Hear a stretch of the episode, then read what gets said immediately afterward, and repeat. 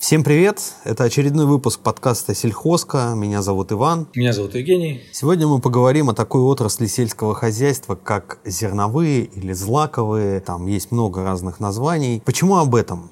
Потому что из этих всех культур делается основа вообще питания всего человечества – это хлеб. Собрал зерно древний человек. Во-первых, зерно долго хранится. Во-вторых, его можно в любой момент достать, смолоть, смешать с водой. Вот в, любой, в любую точку мира Да, отгрузить. в любую точку мира отгрузить. И они достаточно неприхотливые, и в живой природе они растут. То есть это такая история, без которой жизнь невозможна. Есть немножечко статистики. Чем беднее страна, тем выше потребление хлеба. Например, меньше всего потребления хлеба на Земле в скандинавских странах. Мы статистику приведем в описании к подкасту. В России прямо пропорционально такая же штука. То есть, чем беднее российский регион, тем больше там едят хлеба. То есть, меньше всего хлеба едят Мурманская область, Санкт-Петербург а, и вообще северо-запад. Больше всего ест хлеба Северный Кавказ. Если в Питере это порядка 90 килограмм, в год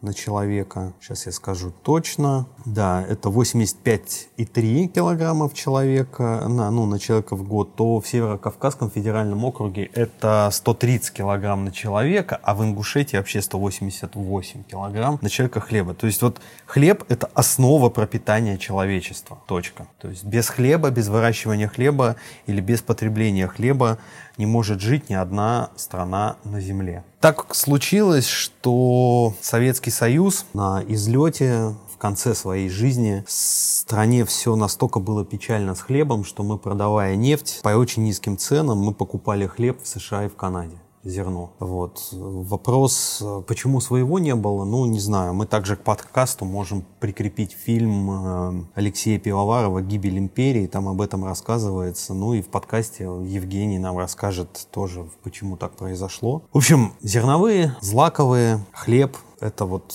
тема нашего сегодняшнего подкаста. Евгений, ты занимался выращиванием зерновых? Да, всю свою сознательную жизнь. Сложно это? Еще расскажи просто, как это все устроено там. Да, на самом деле не сложно, потому что вообще злаковые человечество выращивает достаточно давно и культивировать их начало достаточно давно. Поэтому опыт, накопленный по выращиванию злаковых культур у человечества достаточно обширный. Выращивают злаковые в различных регионах мира. Почему это основа пропитания? Потому как ты этого правильно сказал, это продукт, который позволяет длительно его хранить. И в необходимое нужное время его переработать и превратить в другой продукт, который нужен текущем моменте. Сейчас, конечно, человечество научилось из лаковых производить гораздо большее количество продуктов. Тут можно огромный список привести, как там, из той же кукурузы сироп различные, из кукурузы, глютены, ну там много-много чего. И применять их в других отраслях, как химической, как фармацевтической, также и пищевой промышленности. Если затронуть тему, почему какие-то периоды не хватало именно продукции в нашей стране. Да, почему, почему Советский ну, это глубокая, Союз закупал за Это глубокая тема. Я думаю, что я смотрел ролик э, Пивоварова,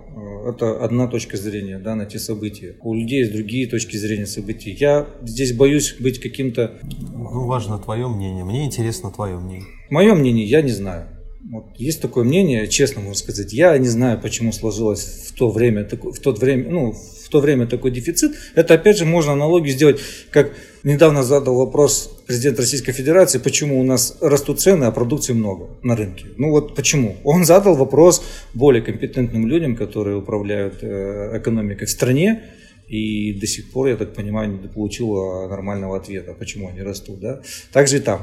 Тем более, во-первых, это история, мы многого не знаем. Может быть, я просто в свое время историю тоже изучал, например, когда мы дружили э, с разными социалистическими, социалистическими странами, мы ведь много продовольствия туда отправляли. Какие-то закрытые контракты были, куда-то что-то поставляли в больших объемах. Мы много не знаем и не можем сказать. Винить сельхозтоваропроизводителей в том, что в стране не было мало было зерна. Это неправильно, наоборот, в советскую эпоху колхозы и совхозы достаточно много выращивали зерновой продукции. Да, а соглашусь, у нас и объем молочно-товарного производства был высокий с точки зрения поголовья именно, и производимой продукции. Я помню в пионер-лагере, в котором я каждый год проводил, каждое утро молоковоз приезжал и молоко а их было пионер лагерей только в Советском Союзе, все мы знаем, что было несметное количество. То есть потребление молока было громадным. Соответственно, если у вас развито животноводство, вы на внутреннем рынке очень много потребляете продукции э, в виде комбикорма для выращивания животных. И не нужно сбрасывать тот факт, что и мясная промышленность в Советском Союзе тоже достаточно неплохо работала. Понятно, что где-то был дефицит, а, понятно, что где-то люди а, обычно колбасу не могли купить, да, в Москве она была. Ну, и не нужно сбрасывать со счетов тот факт, что мы с очень многими странами дружили. И куда отправлялась продукция, в каких объемах, в каких количествах, никто не... Только это, когда архивы рассекретят до конца, мы поймем, откуда ноги растут. Сейчас как-то утверждать, что вот виноваты сельхозтоваропроизводители, то, что страна голодала, я не возьмусь, потому что ну, нет для этих объективных. Да. Сейчас, Это мое мнение. Сейчас мы можем себя зерном обеспечить? Конечно, мы уже обеспечиваем себя зерном. Как так случилось, что Россия из-за 30 лет от закупок зерна за рубежом стала одним из крупнейших производителей зерна в мире. Технологии. Нам стали доступны технологии современные. А, нам стали доступны современные технологии. Нам, во-первых, селекция особенно Краснодарская селекция, есть такой научно-исследовательский институт сельского хозяйства имени Лукьяненко. Я бывал там, он на месте не стоит. Постоянно они представляют для промышленного использования новые сорта с новой генетикой. Мы понимаем, что основа злаковых – это, ну, любой культуры – это генетика. То есть, если есть генетика, все остальное – это сопутствующие факторы, которые вы должны дать растению. То есть, если вы можете влиять сами на такие факторы, как удобрения, защита растения, подготовка почвы, то, например, на природно-климатические условия вы не можете влиять. Вы можете их риски от них как минимизировать, так и максимизировать ну, неправильную работу. Например, кто-то сохраняет влагу в почве, тем самым давая растению дать большую продуктивность. И мы должны понимать, что в мире просто вот по злаковым, да и по другим культурам распределяется именно экономика из-за лимитирующих факторов. То есть на юге лимитирующий фактор – это влага. На севере лимитирующий фактор – это тепло. Где-то посередине и то, и другого достаточно, но там сказывается лимитирующий фактор продолжения вегетационного периода, это момент жизни растения, и сумма эффективных температур, которая необходима растению, чтобы дать урожай конечный. То есть температура от 10 градусов до 22, э, ну, до 25, например, до 22 даже, складывать эти температуры, получается сумма вот этих температур, которые позволяют растению развиваться. Потому что свыше определенной температуры растение испытывает стресс, оно прекращает расти. И ниже определенной температуры растение тоже испытывает стресс, прекращает расти. Почему называется сумма эффективных температур, чтобы было слушателям понятно? То есть это сумма температур, при которых растение развивается и формирует вегетативную массу, то есть растительную, и урожай. Растение вообще заточено при любых условиях дать потомство. То есть оно хоть одно зернышко, но даст.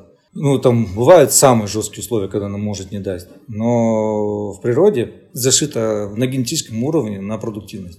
Но наша задача, как людей, которые культивируют это растение, получить урожайность ту, которая окупит наши затраты и даст еще добавочную прибыль на развитие. Слушай, а в выращивании вообще зерновых и злаковых, насколько сильно мы зависим от, э, вот именно эта отрасль, зависит от иностранных? Семена у нас свои? Слава богу, семена по, э, если касательно зерновых культур, да. пшеница, ячмень, например, тортикали, да, свои. То есть это есть, присутствует на рынке, например, Эконива, у них свое семеноводческое хозяйство в Курской области, они западную селекцию продают. Но в большей части мы научились селекционировать сами и размножать сами. И То есть тут мы в безопасности?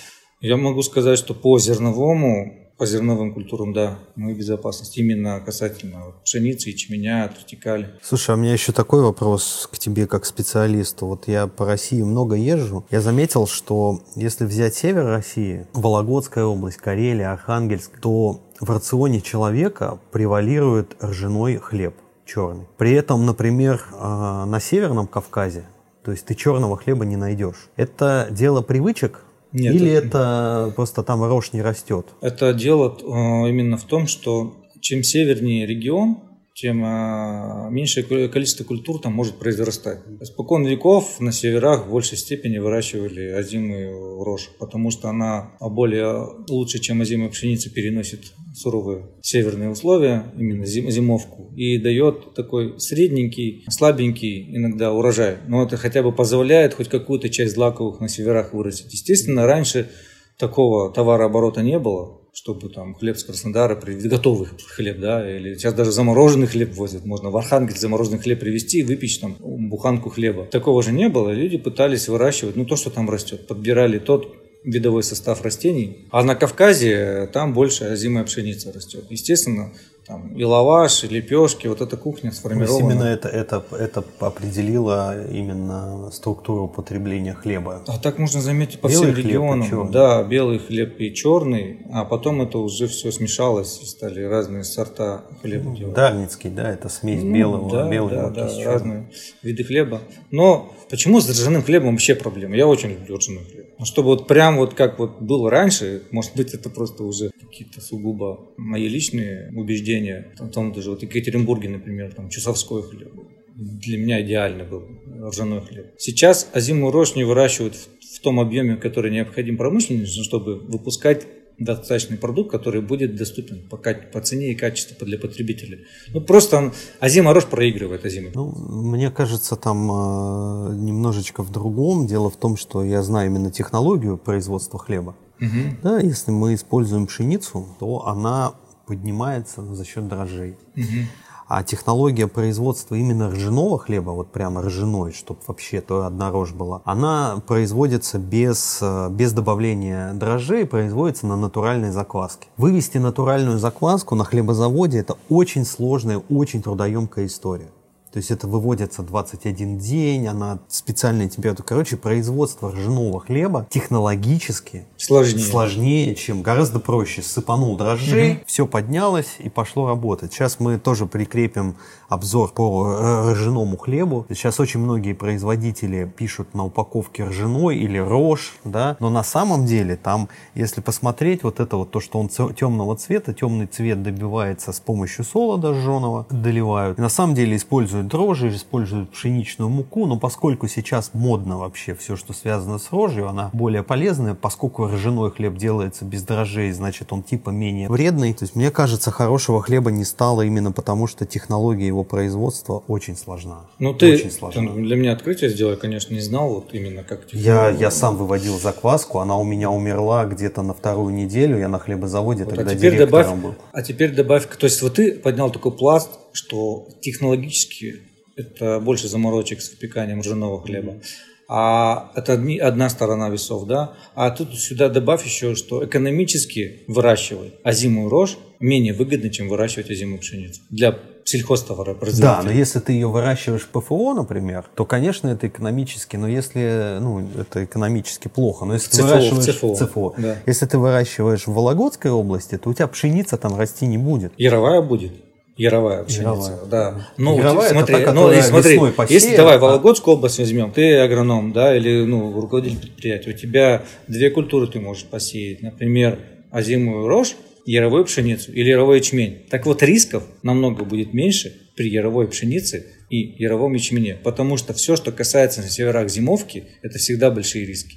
Всегда. Там очень много рисков именно в зимний период. Перезимуют, не перезимуют, какая весна будет, оттаивание, вымерзание будет или выпривание будет, будет снежная плесень или не будет. То есть там факторы... Какая плесень? Снежная Ой, плесень. скажи, что это такое. Ну, это грибок, который при определенных условиях развивается под снежным покровом и повреждает культуру. Грибок, такой белый налет получается. И э, такой вот. И когда ты вроде бы ждешь, когда у тебя урожай будет, а его нет. Или вымерзло, например, то же самое. Или выпривание, например. Выпривание это когда выпало очень много снега, а зима теплая. И у тебя под снегом шапка такая получается. А еще вопрос. Значит, правильно я понимаю, что к зерновым относятся, к злаковым относятся кукуруза? Да. То есть нашему сельскому хозяйству там до Хрущева не было свойственно э, выращивать э, кукурузу, тем более в таких масштабах. А потом он съездил в США, посмотрел, как это все там устроено, что это очень такая полезная культура. И, в общем, ее нас, начали насаждать. В итоге, ну, не насадили. Но сейчас, там, в том же ЦФО, в котором ты работал,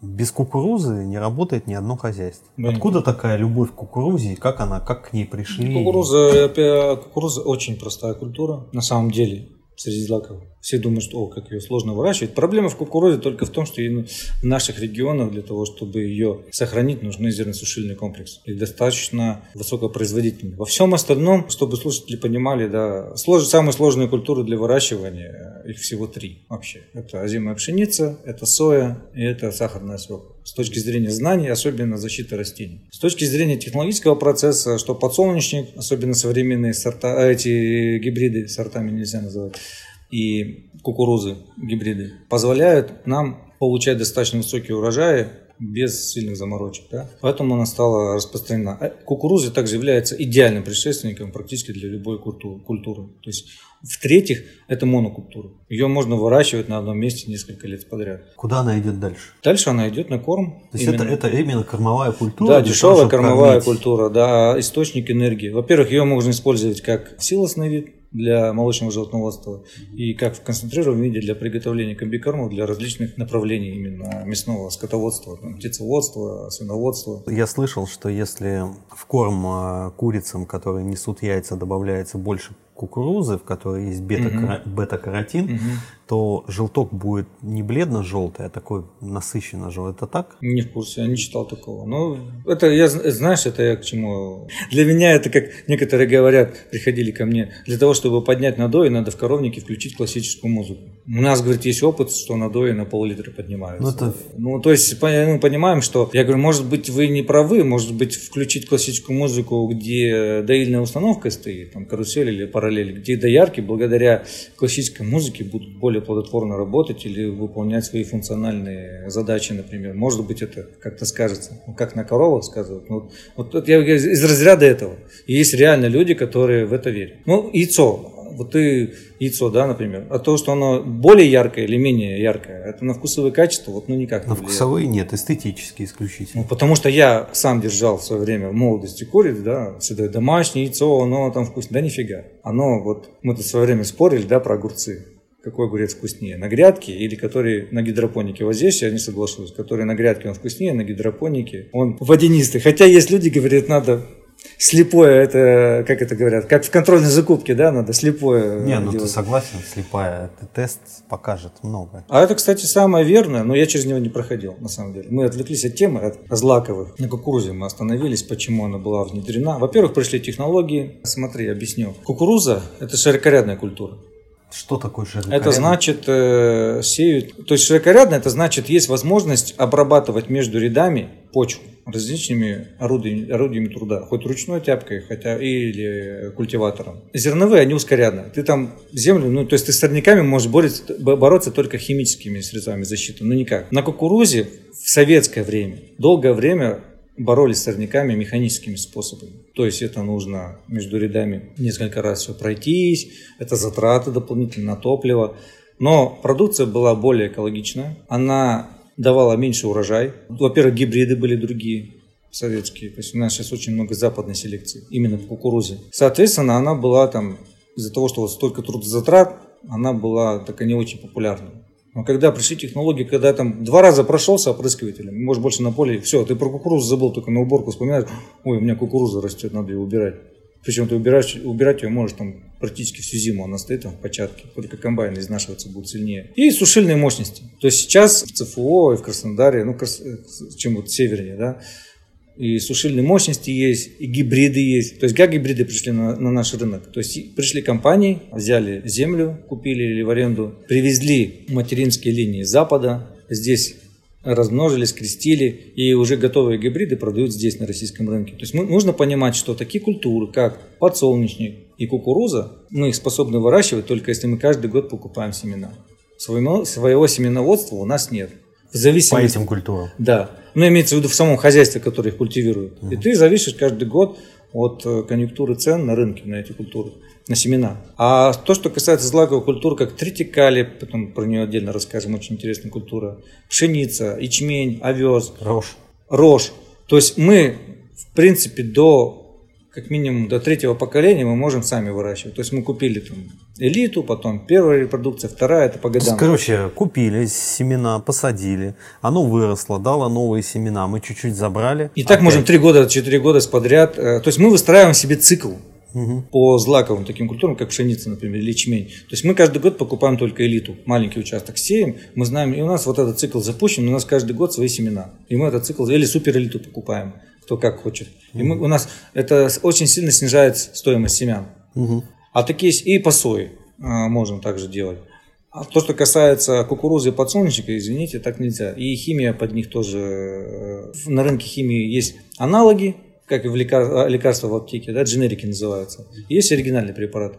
ДВ там и там одинаково. Но, например, если на злаковых еще как-то химичат с этим, то на подсолнечке, например, все пытаются применять оригинал, потому что там, если сроки пропустишь, все, он зарастет так, что мама не горюй будет. И кукуруза такая же история. То есть в этих культурах мы очень сильно от Запада зависим. Что по семенному материалу, что по системе защиты растений. Но благодаря вот этим новым технологиям, гибридам и системе защиты растений, мы сейчас урожайность кукурузы, то есть вот в ЦФО, например, если ты получил меньше 80 центнеров, ну то есть 8 тонн с гектара кукурузы, то ты как бы вообще там ты, ты, ты чем там занимался вообще? Ты не агроном даже. То есть 10 тонн с гектаров по кукурузе это ок нормально. Там 12 тонн получил, значит а надо... по пшенице сколько с гектара собирать? Ну, в ЦФО это 6 тонн нижняя планка. 6 тонн это так на тебя смотрят, ну, ну ок, ок, поработал. Если 7 тонн, ну, вот средняя планка, ты, ты считаешься нормальным специалистом, где-то у тебя там 6,5-7 тонн, например, в круг. Если у тебя там 8 тонн с гектара, ну молодец, уже как бы хорошо. А раньше медаль давали там за 3 тонн с гектара, уже Герой Советского Союза. То есть селекция, она шагает очень сильно в этом плане. По зерновым именно пшеница, ячмень, там, овес, тротикалия, мы как бы себе продбезопасность сделали. Тут еще хотелось отметить, что зерновые, выращивание зерновых культур на самом деле от собственника, который их выращивает, так вот если прям совсем упростить, то требует наличия только земельных ресурсов и какого-то минимального количества техники. То есть если ты выращиваешь пшеницу, тебе не надо держать круглый год людей. Ты нанимаешь людей два раза в год на посев и на уборку. На уборку тебе нужны комбайны. Сейчас тоже распространена такая услуга, как э, уборка, уборка урожая. То есть ты заплатил, приезжает тот, кто владеет этими комбайнами и убрал. То есть с точки зрения... Я бы сказал по-другому. Угу. Ты прав. Но в основном хозяйство держит людей круглый год, потому что технику надо зимой ремонтировать, да. Если там... у тебя есть техника. А, ну, ты имеешь в виду полностью на аутсорсе? Ну, такое, мы же движемся к этому. Ну, нет, это, нет, я бы сказал, это твой посыл правильный, что выращивать, если заниматься только растеневодством, то можно еще меньше, уменьшить количество людей в этой сфере. Но я это, я скажем так, это уйдет в большей степени именно в будущем не с точки зрения аутсорса, а именно с точки зрения роботизирования процесса. То есть сейчас уже есть роботизированные пассивные комплексы. Ну, в принципе, что там? Ну, вот, если бы была доступная цена, можно уже сейчас покупать. Не решен только один фактор – законодательный. То есть, если на поле выбежал ребенок, и робот его повредит, кто будет нести ответственность? Все. В этом вот только в этом закон. То есть, или там кого-то задавит этот робот. Кто будет нести ответственность и как этого не допустить? Если это отрегулируют, и так же, как с доильными роботами, а, они станут доступными. Вот в первую очередь сеять будут роботы. Потому что здесь ну, я сам просто сколько времени и сам пассивными делами занимался. Но это работа такая, вот и вышел. Уже сейчас уже на всех современных компаниях задача механизатора, который сидит за рулем, это просто развернуть на конце поля трактор, включить автопилот и дальше смотреть там природу, созерцать там. Слушать следить. наш подкаст. Например. Да, слушать наш подкаст и, и следить за контрольно-измерительными приборами. И в случае поломки позвонить инженеру, чтобы вызвали трау, чтобы его увезли с поля или перегнали там другим способом каким-то и отремонтировать этот трактор. А роботу что? Ну, он то же самое будет выполнять. Причем все данные, которые сейчас связанные там, с забитием семипроводов, чтобы просевов не было. Это все через электронную систему видит механизатор. Это может удаленно подаваться. Робот может сам остановиться и будет какая-то бригада просто курировать по полям, что они, ага, робот остановился, потому что семипровод забит. Бригада приезжает, семипровод прочистила механически, но потому что робот может не прочистить так. И он дальше пошел работать. Ну, робот может ночью работать. Так и механизатор ночью работает, только в две смены они работают. А здесь он без просто топлива подвози. Ну, во-первых, он топливо воровать не будет, это раз. Хотя сейчас тоже это. Во-вторых, зимой тебе его не надо там содержать, например, да, отремонтировала бригада какая-то. Ну, к этому идет, на самом деле. Комбайны тоже сейчас убирают в автоматическом режиме. То есть механизатор нужен, чтобы вот э, разворачивать, ну и контролировать рабочий. Именно вот как пилот в Боинге, да, вот в нужный момент взять управление на себя так жить в сельском хозяйстве. Вот к этому, да, я думаю, что к этому придет цифровизация. Вопрос, куда девать людей в сельской местности, это уже другой вопрос. Ну, мы как-нибудь отдельно ну, будет, Будут города, а будут большие города. Ну, стоит отметить, что почему вот злаковая культура, мы тут с собой недавно обсуждали, начали решать, обсуж... решили пообсуждать злаковые культуры, а ведь раньше люди были распределены, в селах больше жило людей. Ну, вот взять не уже не современную историю, да, а позапрошлые века, еще там углубиться в историю, в древнейшую такую, так сказать. Ведь когда люди соби- занимались собирательством, культура питания была о том, что они там собирали плоды деревьев, собирали какие-то орехи, забили какого-то там животного, мяса, да, мясо им не надо было выращивать, оно вокруг бегало. То есть не было культуры земледелия. Как только появилась культура земледелия, опять же, люди что начали выращивать? То, что они потребляли в то время. Угу. Те же ягоды, те же орехи какие-то, деревья, вот, плодоносные, которые дают продукт. И как только появилась культура земледелия, начали выращивать злаковые, и как только появилась возможность этот продукт в концентрированном виде где-то хранить, люди начали объединяться такие в конгломерации, потом в села, в города, там еще во что-то такое, в гигантское. И это запустило тот процесс, что меньше людей стало работать для производства продуктов питания, больше людей стало работать в городе там, на каких-то других вещах. И эта эволюция шла, шла, шла, и вот у нас все говорят, вот что нам делать с людьми, которые в селе. Так эта эволюция, она не один век уже идет к этому, что у нас количество людей, которые заняты в производстве продуктов питания, оно сокращается. И потом это все, в итоге все это роботизируется. Ну, потому что процессы упрощаются. И робот эту работу сделает качественной. Вопрос, куда этих людей девать, это уже проблема, она у всех висит во всех странах. То есть, если, например, мы обсуждали с тобой недавно в подкасте про фермеров, про фермеров, да, вот они заняты, они с поколения в поколение генерируют продукт. Им сказать, что вы завтра не нужно будет вместо вас робот работать. Или дать роботу, робот дать фермеру, тогда задача... Ну фермер просто будет владеть роботом и получать на, это деньги на счет. Да. То есть, Но не на счет, он будет просто контролировать. Ну, это так же, как, как когда говорят о том, что э, беспилотники займут место дальнобойщиков, да, то есть с одной стороны, да, столько людей останется без работы, а с другой стороны, ну, ты берешь и вместо себя то есть ты просто начинаешь владеть э, транспортом, да, которым управляет робот. Ты просто ты больше времени проводишь с семьей, и денег, деньги даются тебе несколько ну, легче. Все же, да, вот все же привыкают, например, тот же круиз-контроль, да, в автомобиле. Раньше как считалось, ну, как это сверхъестественное что-то, а сейчас без круиз-контроля ни, ни один автомобиль не продается, да. Осталось круиз-контролю добавить функцию автопилота, да, и все. То есть человек может хотя бы там простой маршрут, автомобили, да, говорят, автопилот. Но на тракторах-то есть прям, вот я сам ездил, там есть клавиша А, автопилот. То есть ты развернул трактор, нажимаешь просто на джойстике А, все, он дальше двигается четко по программе. Просто это поле. Там нет других участников дорожного движения. Там не, не бегают там люди какие-то еще, перебегают дорогу. В этом сложность.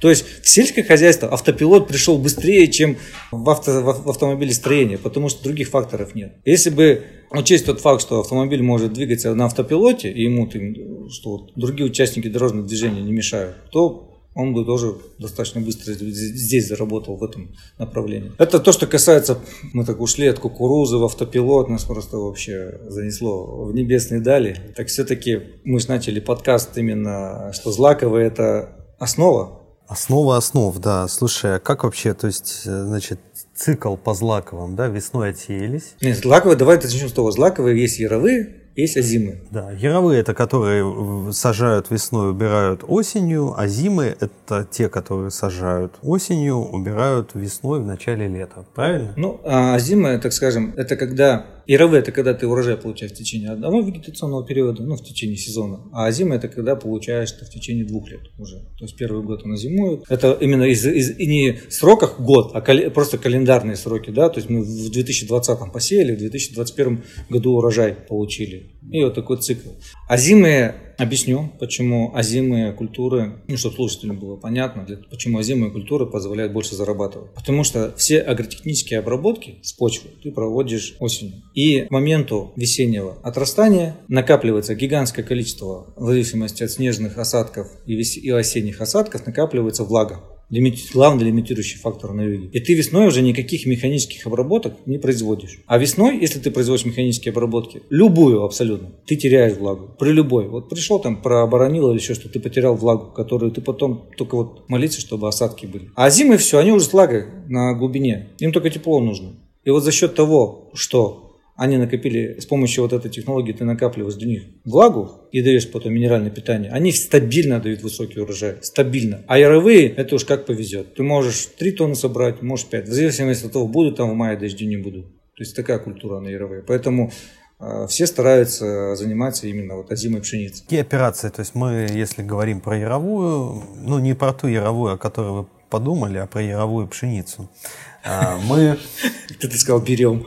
Да, мы, Говорим. Да, мы посадили ее весной, значит, она выросла, посеяли, посеяли, посеяли, она, она созрела. То есть это все зеленого, зеленого цвета, да. Потом вот я, я сколько ездил там по югам, да, август месяц, все поля уже, вот оно все Убрано сухое. уже все. Нет, ну или там июль, оно все сухое стоит. Зачем вот зачем держат в таком? Почему сразу не В убирают? смысле сразу не убирают? Так она же должна созреть. Культура, когда созревает, мы смотрим а, влажность, при которой комбайн может убирать уже. И все зависит от дальнейших климатических условий. Если дальнейшие климатические условия, как на юге, там в ЦФО, позволяют культуру досушить на корню до базисных значений, то есть Пшеницу убирают при температуре, э, при влажности от 14% и ниже. То есть она при влажности меньше 14% идеально хранится. Но ты можешь начать убрать ее, убирать ее при 14%, а закончить там при 9%. То есть ты пересушил. Но это уже климат. Есть регионы, где ты понимаешь, что эта зона достаточного увлажнения, впереди зима, то и там и начинают при влажности 18% убирать, и при влажности 20% убирать, и досушивать. И То есть это все убралось, э, на машине везется на сушильные комплексы, да, и, там это сушится, да, до и базиса далее, далее, Далее хранится. хранение. Да. Да, хотелось еще заметить, вот очень многие, да и ты сегодня говорил, что в советское время хлеб был вкуснее. На самом деле там есть еще один, один момент, почему он был вкуснее. Раньше продажей зерна в стране занималось только одно, одно лицо, это государство. Все это везлось на э, За год пункты. заготовительные Ну, пункты, элеваторы, это такие как Я даже так уточню, хлебоприемные предприятия, а потом уже на большие элеваторы. Да. Хлебоприемные предприятия. То есть централизованная система. Да, и далее эта, эта пшеница уже в сухом виде хранится до момента, когда ее сгрузят и отправят, отправят на мукомольное предприятие, где из нее сделают муку. Вот в советское время, когда убирали пшеницу, ее закладывали на хранение,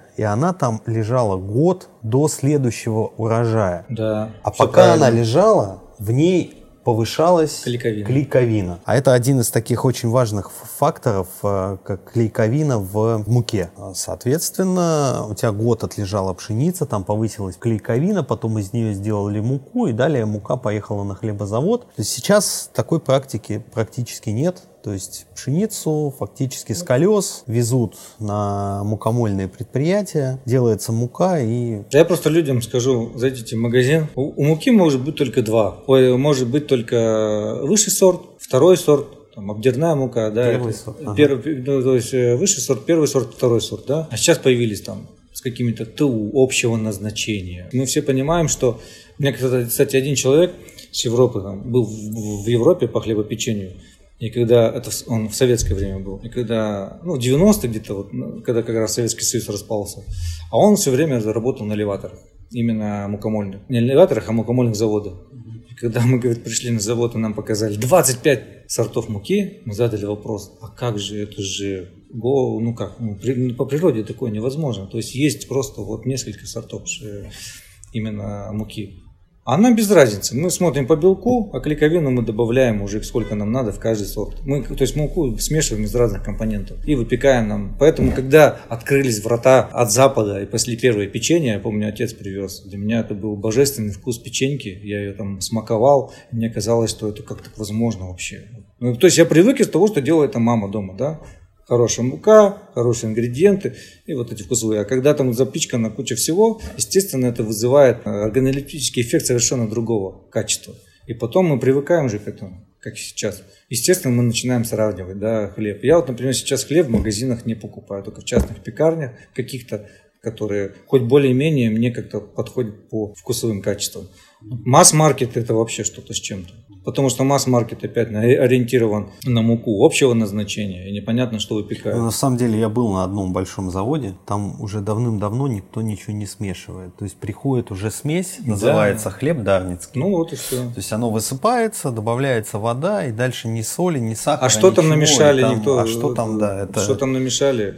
Ну в этом-то и беда. А если слушателям мы хотим донести именно как вот про эту культуру, про злаковые, да, которые, понятно, что они нам позволили, позволили вообще обеспечить, во-первых, госрезерв, Это обеспечение продовольственной безопасности, то есть долго можно хранить, то, что ты говорил, год. То есть, по сути, когда ведь страна, а, как ты сказал, она ведь две функции выполняла. Первое – это качество продовольственной пшеницы, а второе – это же госрезерв.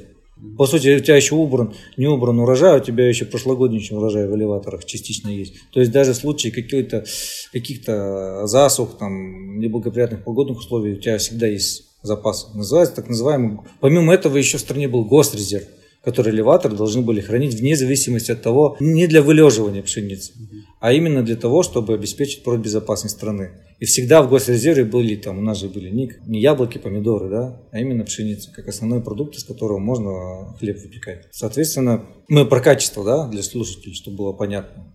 Ведь раньше ну, не химичили столько, так, в кавычках поставим, пшеницу так не химичили. Больше боролись с сорняками агротехническими способами то есть культивация, баранование. И получали такие урожаи, там, 20 центнеров там, с гектара, 2,5, тонны. да, 3 тонны с гектара. И это обеспечило качество продукта. Когда мы вошли в мировую торговлю, началась гонка за себестоимость она подразумевает под собой, да, мы должны меньше затратить, больше получить, тем самым загнали себя в рамки, которые мы выращиваем продукты, сами себя как бы химичим, ну, травим, по сути дела. И вырваться из этого порочного круга очень тяжело, на самом деле. Это же целая экономика сейчас работает. Мы же в мировую систему интегрированы. Советский Союз в этом отношении был более самостоятельным. То есть у него были внутренние цены на топливо, у него внутренние цены на, электро, на энергоносители, все электроэнергии. И для сельхозтоваропроизводителя он говорил, вот ваши затраты, вот закупочная цена на следующий год. Они высчитывали экономику, что при урожае там 2,5 тонны с гектара они вкладываются в себестоимость, им это позволит жить. Соответственно, качество продукции оно было на совершенно другом уровне. И теперь представим, да, что здесь качество пострадало, потом, как ты сказал, там муку намешали, там эти намешали. Пришло в магазин, ну как? Вот все же видели хлеб, да, американский год срок хранения, да? Хай, как он называется, я даже забыл. Я помню. Я, я, я стоял, смотрел на срок хранения и не понимал, ну, как это можно называть хлебом. Но я понимаю, когда хлебом называют замороженную продукцию. Все мы понимаем, что мы мясо все замораживаем, да, перевозим на дальние расстояния, оттаиваем и делаем дальнейшую продукцию. Но хлеб, ладно, заморозили, потому что холод является тоже консервантом природным. Но здесь-то не замороженный хлеб. Он лежит просто в упаковке, не в газовой среде, ни в чем. Просто вот клипсы защелкнуты, и нам говорят, что это хлеб. Понятно, что качество на нуле. Расскажи о такой модной нынче культуре, как тритикали. Это моя любимая культура вообще. Ну, То есть, что это? Это, что это? это значит, скрестили озимую пшеницу с озимой рожью. Получилось тритикали. Почему она... назвали тритикали? А вот это я как бы не Чья знаю. фамилия? Ну, назвали Профессор не буду. Так, так, так скажем, к моему стыду у меня провал, почему назвали Тридикали. Надо будет почитать. Мы, Как-то если, не, не заморачивался. Если мы найдем, почему так назвали, и найдем этого профессора, по фамилии Третикали, мы обязательно ссылочку на его инстаграм Да, я как-то, знаешь, это я сейчас только задумался, почему вы так назвали, ты меня к этому склонил, но я как-то не задумался, ну, назвали и назвали Третикали. Уже как-то раньше это диковина была, а сейчас это как бы повсеместно. Во-первых, этим, этой культурой сейчас очень сильно занимается вот именно не имени Лукьяненко в городе Краснодар. Эта культура позволяет получать качественный серый хлеб, ну, сравнив ржаному, и при этом третикали дает урожайность такую же, как озимая пшеница на уровне. При этом третикали, в отличие от озимой пшеницы, для формирования такого уже урожая, меньше требует минеральных удобрений и агроклиматических условий. То есть она при худших условиях дает тебе такой же урожай, как озимая пшеница. Но у нас просто люди еще до этого не дошли. Мало кто культивирует. Я занимался семеноводством этой культуры достаточно долгое время. Я кушал из нее хлеб, причем презентацию постоянно им, им, не имени Лукьяненко нам презентовали хлеб. Очень вкусный хлеб. Мне понравилось маленькие булочки. Но просто вот пока не прижилось. Это как вот, я же говорю, придет время, может быть, сейчас начнут а, больше выращивать. Если хлеб в цене начнет а, резко возрастет и будут искать альтернативные источники, как сделать хлеб более доступным и по качеству хотя бы людей устраивал. Может быть, придут к этой культуре. Но пока все вот на нее так смотрят, как... хотя это культура будущего, например, я считаю. Реально. Мы тут недавно проводили опыт в ЦФО. Я был поражен, ну, люди проводили. Вот где росло тритикали, и на будущий год росла соя, вот одно поле пополам разделено, одно поле. И вот где росло тритикали, и на следующий год на, том, на этом месте было сорняков намного меньше, но вот прям визуально видно, что вот какой-то вот сорт, я забыл, как сорт э, тритикали называется, он, вот его корневая система и вообще на одном поле было разделено, росло, чтобы слушателям было понятно, профессионалам рынка, например, третикали, а рядом озимая пшеница. То есть и тот, и тот озимые, и тот, и тот кустица хорошо. Можно говорить, что там забивает как-то сорняки, но разница была ощутима на, и визуально, и по, по урожаю видно. То есть третикали, оно же является еще и а, агротехническим способом борьбы с сорняками. То есть это мы меньше химичим почву, меньше применяем средств защиты растений, и тем самым мы позволяем произвести то же количество продукции, но с более высоким качеством. Ну, ну а с другой стороны, а зачем людям это? Вот нас 50 сельхозтоваропроизводителей. Я тут заморачиваюсь, думаю о том, чтобы вот как-то вот экологичнее производство сделать. А потом все это в общую кучу на элеватор, все это перемешалось. То есть это я должен эту продукцию сам перемолоть, выпечь из нее хлеб, сделать бренд и говорит, вот благодаря всем современным технологиям я сделал более качественный продукт с доступной ценой, в отличие от всех. Но это никого... То есть всех волнует цена, прибыль с гектара для того, чтобы заработать. Никто не думает о том, что какого качества продукт будет на рынке в дальнейшем. Здесь, если по третикале тему э, так немножко за, зафинишировать, то если сейчас продвигать этот продукт только можно в том случае, если выстраиваешь некую такую маленькую вертикаль. У тебя есть производство выращивания, у тебя есть э, возможности, чтобы сделать муку, и есть возможности выпекать и людям преподносить, вот смотрите, вертикаль, да. Или можно проще сделать, купить само зерно тортикали, с кем-то договориться, кто тебе будет выращивать, и дальше уже продвигать свой бренд в том же Санкт-Петербурге, в Москве. А эта культура хороша, как кормовая? Там, Отлично. Да? Да. И правильно я понимаю, что она как раз идеально подходит под условия северных русских регионов? Конечно, да, она идеально подходит. Ну, просто это придет, это будущее. Ну, кто вот прислушается, э, прислушается сейчас э, к этому подкасту, тот поймет, что если хотите, вот звоните в Лукьяненко, и уже они вам скажут, где купить. Ну, надо развивать эту культуру. Я слышал, ты как-то рассказывал, что они дошли до того, что они сделали ее многолетней. Нет, ты... они работают над э, озимой пшеницей многолетней. Это вообще секрет. Она вырезана из подкаста. Скажем так, все мечтают об этом. Все институты И работают. работа над да. этим ведется. И, между прочим, мы в России не такие лопухи в этом вопросе, равно как и во многих других вопросах, как ну, может показаться с первого взгляда. Кстати, вот то, что касается этого, в свое время а, мы, конечно, смеялись в ВУЗе, когда учился. Ведь есть такой сорняк злостный, пырий ползучий. Это злаковое растение. Какой ползучий? Прей ползучий. Это злаковое растение, которое живет при любых условиях, его вывести очень тяжело, он размножается корневищами. Соответственно, это же злаковое. Ага. То есть мы в шутку-то судя, а надо скрестить его с этими зерновыми, и все, и будет сорняк, все, и пусть он растет, мы только убирать будем, ничего делать не надо. В шутку в шутку, все шутили, что это невозможно, а люди уже сейчас занимаются. Прошло много лет, а люди дошли что, а почему бы и нет, да? А вдруг получится? Сколько прошло, 50 лет? Да нет, в ВУЗе в 2000 году закончил, сколько, немного лет. Но если это сделают, это... Нет, если это сделают, это будет бомба, конечно, на самом ну... деле. Даже если такая культура, как многолетняя пшеница, будет давать 3 тонны с гектара, угу. и при этом ее только нужно подкармливать и больше ничего делать не надо, то лучше получать 3 тонны с гектара, чем... Причем сорняк не сможет в ней существовать, потому что пырей ползучий, где бы он ни был, других сорняков в нем не растет, если он затягивает все. А правда есть такое, такой сорняк, называется дворник ядовитый? Ну, может быть, и есть, если ты читал. Ну, Но я с ним не стал. Пырей ползучий, я сразу а, дворник ядовитый. Дворник ядовитый. Ты такое название, знаешь, как японский гонщик, то Яма Канава, да?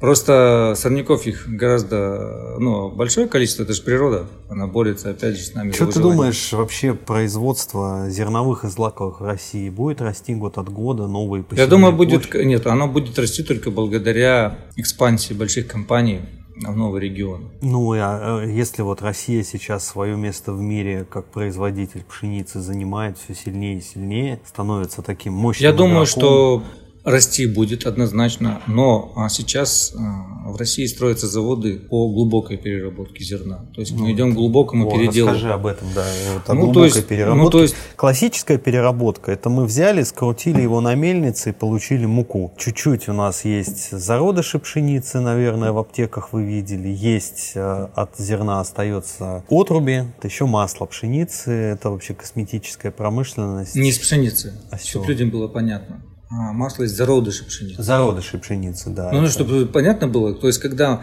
пшеница попадает на мукомольный комбинат, а, зародыш можно, а, когда а, размололи, с помощью специальных сит подобрать, можно зародыш пшеницы отсортировать и из него уже выдавить масло. И получается такое качественное масло для именно косметологии. Но очень дорогое, его очень мало получается, но... Я секрет просто один еще один скажу из жизни. На один мукомольный комбинат Почему, как я узнал про зародыш пшеницы? Я прихожу, приходил на один мукомольный комбинат, там вызвала женщина зав. лаборатории, вся в шубе, вся красивая. Значит, лицо прямо вот как вот глянец э, на, на обложке журнала. Там, просто у нее всегда она сияла. Нескромный вопрос, что за крем? Какой крем? Вот зародыш пшеницы мы растолкнем в ступке, а потом дома маски из него сделаю и все.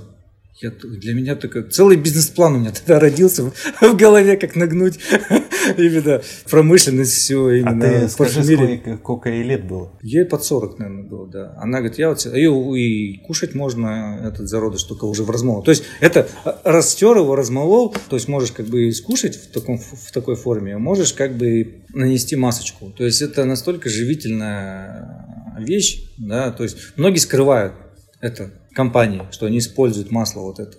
Но если мы говорим о том, что это вот можно здесь сейчас пойти на мукомольный комбинат там, или купить где-то, дать и растолочь, и сделать масочку, то почему нет? Это вот это был прямой пример, я тогда так в шоке был. А, как-то. Вот сейчас, если женщины слушают, я думаю, что они До этого ты начал, мы ушли в зародыши, да. до этого ты начал. Про глубокую переработку. Так вот, глубокая переработка, она позволяет, из пшеницы делают, э, там, чтобы не ошибиться, до 20, я уже не помню, там большое количество компонентов других извлекают которые можем дальше использовать в различных отраслях фармацевтики, именно косметологии и в пищевой промышленности. Ну, плюс То надо... глубокий передел, так скажем. И он позволит стране эти ингредиенты на мировом рынке продавать, еще больше зарабатывать. И надо не забывать, никто не девал такой тренд э, мировой, как биотопливо. А для биотоплива-то как раз тоже нужны вот эти все... Но в России биотопливо, оно не приживается. Нет, в России не приживается, но Россия может быть одним из экспортеров может, его может. на...